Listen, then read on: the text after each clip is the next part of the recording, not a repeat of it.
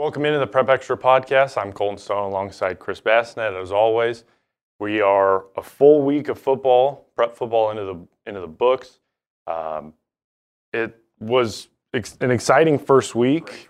Uh, you know, we'll we'll get into what's happening this week if there's any games that you know jump out. But I think we you know take a step back, see what the first weekend look, or first Friday looked like, first Thursday looked like. Um, now that everyone's in full swing, everyone's played at least once for the most part. We're Parkview. We're still waiting on. We haven't seen Parkview. We've we've talked about them a little bit, but um, I want to start with Lincoln Northwest. Uh, you were able to take in the game. First game, they were luckily able to host their yeah. first game. Um, what was the atmosphere like? First of all, before we even get into the, the actual playing of football, what was the experience like of a new high school in, in the city that we haven't, that hasn't happened in a while? Yeah, it hasn't happened since uh, for twenty, geez, almost twenty years, I think. Uh, North Star in twenty thirteen. It was, it was interesting. You know, it, it eventually became football, but at the beginning it was not football. You know, um, you're talking about a brand new stadium. It got finished that day, a few hours before the game. Right. Um, press box about half finished. You know, new uniforms, new new everything. It was so. It was a good atmosphere, I thought. There's there's obviously some things that need to be worked out. You know, it's first game jitters, first game kinks as far as logistics and things like that. And even Coach Brian Locke kind of kind of admitted to that too. There there's a lot they have to kind of learn. There's a lot they did learn. But yeah, it was it was super cool. Like it was it was the first game. We saw the first touchdown. We saw the first first down. You know, all that sort of stuff. And that was something that the coaches were kind of joking about up in the box was. It, it, we're setting all the school records tonight, you know, because right. It's the first game. So it was, from that standpoint, it was pretty cool. And, and just to know the um, the amount of work that went into it just to get that game at home, they were they were ready to move that game to Ralston if they had to. And and I think it was just a phone call away from happening if they couldn't get that stadium done in time. But they did. They were selling gear out front before the game. They had a great tailgate before the game. You know, the the guys talked about Air Park showing up to, to watch them, which is awesome. You know, that's that's part of the reason you do something like that. So, yeah, from an atmosphere standpoint, uh, it was great. It, it was super exciting and something I think that everybody almost kind of breathed a sigh of relief at the end to, to know that, it, man, we, we're finally here and we and we made it. Yeah, I think, you know, moving forward to maybe what – because this is a facility that won't just be used by Lincoln Northwest. I guess just from the the look of what it looks like now – I mean, is it easy to see kind of what the vision is going to be now that you've been able to, like I said, fully take in a game and take in what, what it will be like? Yeah, I think in a in a year or two when that thing's fully built out and it's, you know, the, all the landscaping and all that all that detail stuff, once it's done, it's going to be a beautiful facility. It's in a great spot. It's right off I eighty, um, just just west of town here. So it's going to be a lot easier for teams, you know, the Kearneys and Grand Islands or whoever coming from the west, and even teams coming from Omaha. You know, they don't have to go down into town and go into Seacrest or, or you know, go all the way down to Lincoln High or whatever it may be. So from that standpoint, it's going to be awesome. They're going to have everything. It's going to be similar to Seacrest in a way. You're going to have the football field. You're going to have a baseball field, softball diamonds, soccer fields, part of the football field, of course. So from that standpoint, it's... it's going to be an awesome facility. It just it just needs time and it needs work to to get to a point where it's it's fully functional and everything, you know, looks nice. You can go play a football game there, but it's still, you can tell it needs work. But, you know, like I say, a year from now, two years from now, it's going to be an awesome an awesome addition for, for Lincoln High Schools.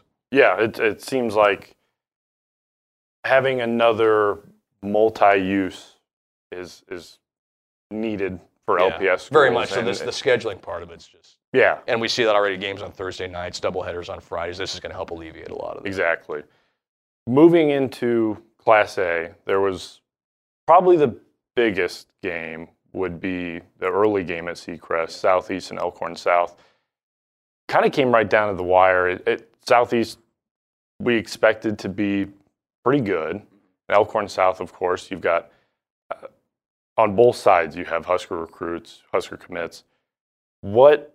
What is the takeaway for Southeast from that game and how they can move forward? You know, they, they fall in a close game to Elkhorn South, but really it could have gone either way. Yeah, two-score game, but not one where you looked at that and said, man, Elkhorn South just dominated that thing from beginning to end. I, I thought it was a, a pretty well-played game for a first game of the year, you know, and I think both teams kind of showed obviously what they had, what the known quantities were, but also, it, especially for Lincoln Southeast, kind of what the unknowns were. Uh, they got good quarterback play. They, they knew what they were going to get at the running back position from Max Butenbach. You know what you're going to get up front uh, with Gunnar Gatula.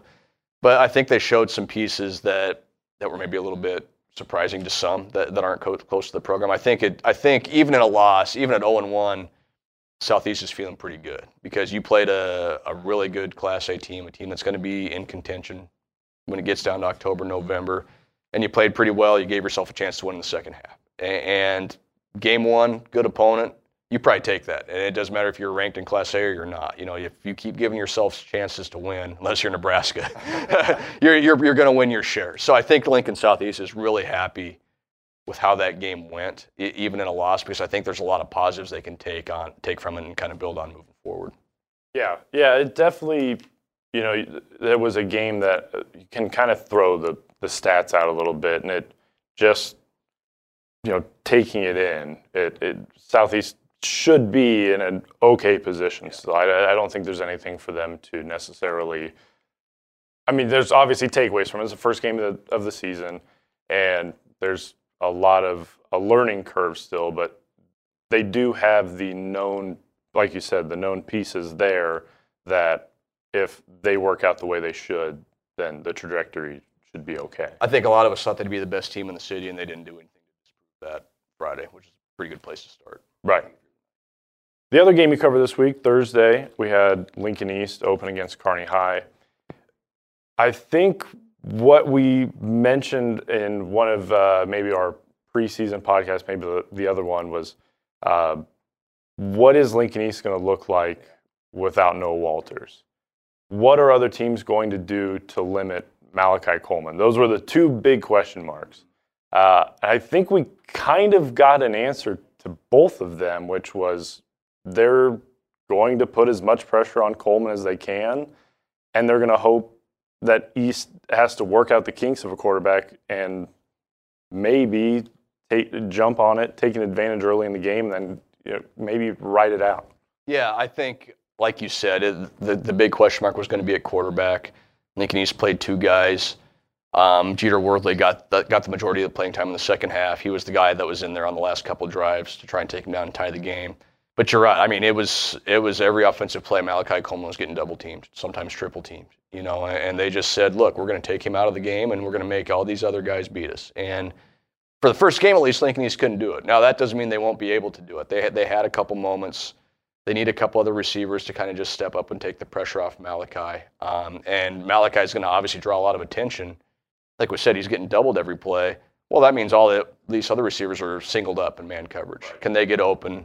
First, can they get open? Second, can whoever is playing quarterback get them the ball consistently? And it, it came in stretches. It just didn't happen often enough. You know, there were some there were some bad penalties for, for Lincoln East, just drive killing, you know, and John Gingrey mentioned that. They get four yards on first down and get a penalty, and now it's second and ten, you know, something like that. And, and that stuff, especially in the first game, especially when you're breaking in the pieces they're breaking in, that makes it really hard. You know Kearney is going to be really well coached and not make a lot of mistakes. That's just what Brandon Cool coach teams do. And, and they just kind of, they didn't do anything fancy. They only scored fourteen points. Lincoln East defense played fine. They played well enough for them to win. It's going to be, can the offense kind of take a few steps forward, find some consistency at quarterback, find a couple of people to kind of take the pressure off Malachi so he doesn't, so he, so Lincoln East is able to kind of burn them when, when Malachi is getting double teamed or triple teamed. Right. And it, and it seemed like Jeter Wordley played well enough. Yeah. I mean, it, it, the, the pieces seem to be there, or the, I don't know how you want to say it, but it seems like they have a, a plan that they could they can go with. It's a matter of, again, it is still the first week of the season. There there are a lot of things to work out. It seems like if, if they can stick to one, figure out what's going to work, I think that'll be much easier for them to work into a game plan. And, you know, like you said, the, the defense played really well. Yeah. So if they can get just take one more step on offense, or just figure out what they need to be consistent, I, th- I think they'll be just fine. Yeah, it's it's a lot of it's going to be eliminating mistakes, um, like we said. And, and you do that, they have enough weapons to, to get it done. And, and look, they played a really good team in, in week one, too. Right. Let's not forget about that. Let's give Kearney some credit, too. That's a really good team that's going to be there at the end of the year. Um, but yeah, it, for, for Lincoln East, with the situation they're in, it's going to be, can you find that consistency? Can you eliminate some of the mistakes now moving forward? One more Class A to, to hit on, we had Southwest versus Lincoln High. That was a, another close game. That was the late game at Seacrest.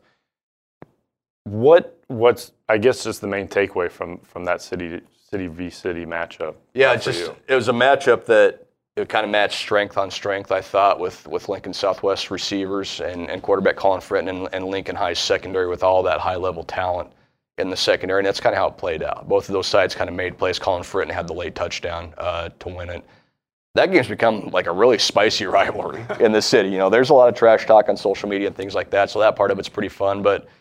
Again, I think it's two teams that, that are going to be quality teams this year. I don't know how good they're going to be yet, but they're going to be good enough to cause teams problems. And they just happen to play each other in week one. They played a really close game. Now, can you take away from that Southwest the things you did well, multiply them? From Lincoln, for Lincoln High, you also did some good things. You maybe had one or two mistakes that really hurt you. Again, kind of like Lincoln East. So it's it's a matter of, can you progress from week one to week two? It's that old cliche, you make your most improvement week one to week two.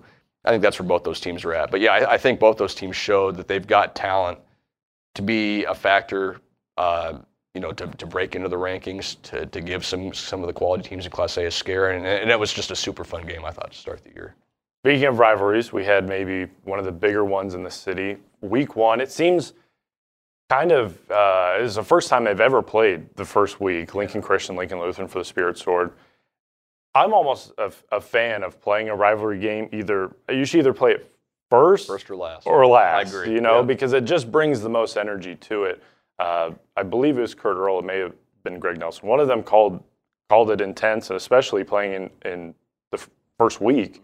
Um, but this is a rivalry that has somewhat gone back and forth. But they leave it on the field, and afterwards, it you know it's.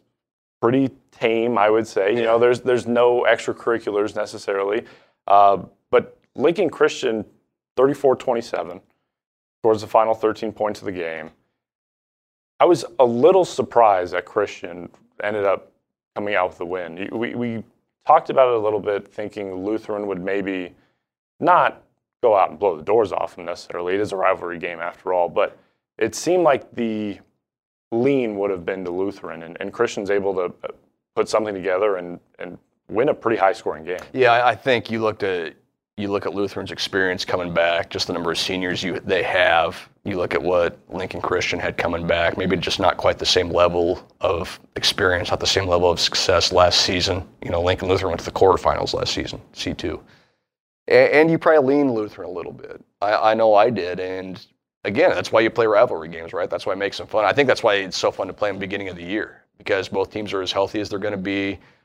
Both teams are as fresh as they're going to be. And, and a game like that at the beginning of the year, it gives a team like Lincoln Christian, I think, a better shot to win almost, because they've got their full complement of guys, and they get it at home. They have a great home atmosphere, food trucks before the game, yeah. All kinds of fun stuff. So, yeah, again, just a, another super fun game week where there's a whole pile of them. One, but that one is is up there for me as far as maybe the biggest surprises, even though it is C one and against C two. I think a lot of us, like you said, leaned Lutheran in that game, but Christian played really, really well and, and maybe surprised a few people. Yeah, and, you know, it's the, the takeaway from it is I, I think what Christian did for themselves is is not only, you know, show that they can hang with a team from a different class, obviously, but that they can, or a ranked team, frankly. Yeah. Uh, a, a team that we, again, expected to win. But I think it just gives you the confidence moving forward that, hey, if we can do it ag against maybe the most intense, most energy-packed game, you know, if something's not as, you know, there, there's games you circle, games that jump out, there's games that kids are, are, are more ready to play. Um, but I think what it does is gives you confidence in those games that, like, you know, you don't know how you feel going into it. Oh, maybe you're a little down. Maybe maybe this isn't in our favor. I, I think you can look back at this and say, we did it against them. Why can't we do it against these guys? Yeah, it's, it's the type of game that can set the tone for a whole season, um, assuming you stay healthy. And I think that's what Christian has to take out of that. Um, is that, like you said, we just beat our biggest rival opening night when not a lot of people thought we could do it. Flip side, if you're Lutheran, you got to say, well, okay, lost our rival. We can't let that affect the whole season. You know, it's, it's, it goes both ways. So there's still a lot to play for for Lutheran. Christian all of a sudden looks like they have a, a team that, that can be playing for a lot too. And that's what kind of makes, that is what makes high school sports so fun, is, is stuff like that. So yeah, just a really, really interesting game, and a game that, that could maybe have some implications, you know, five, six, seven weeks down the road. Now, this, I, I would probably circle this as my biggest surprise of the week. This is, it's a little out there, but it's not city, but we had a ninety-five to forty-four game. Um, and these, ha let's keep in mind, these ninety-five to four games happen. They happen. They don't happen to this team. Yeah, they don't happen to Fall City, Fall City Sacred Heart, excuse me. And Elmwood Murdoch at, at the hands of, of winning a ninety-five to forty-four game. I, I don't know. I, I guess the takeaway from a loss like that is you just throw it completely out. You just not forget about it, but, okay, they were the better team that night. It's, it's a wash for us now.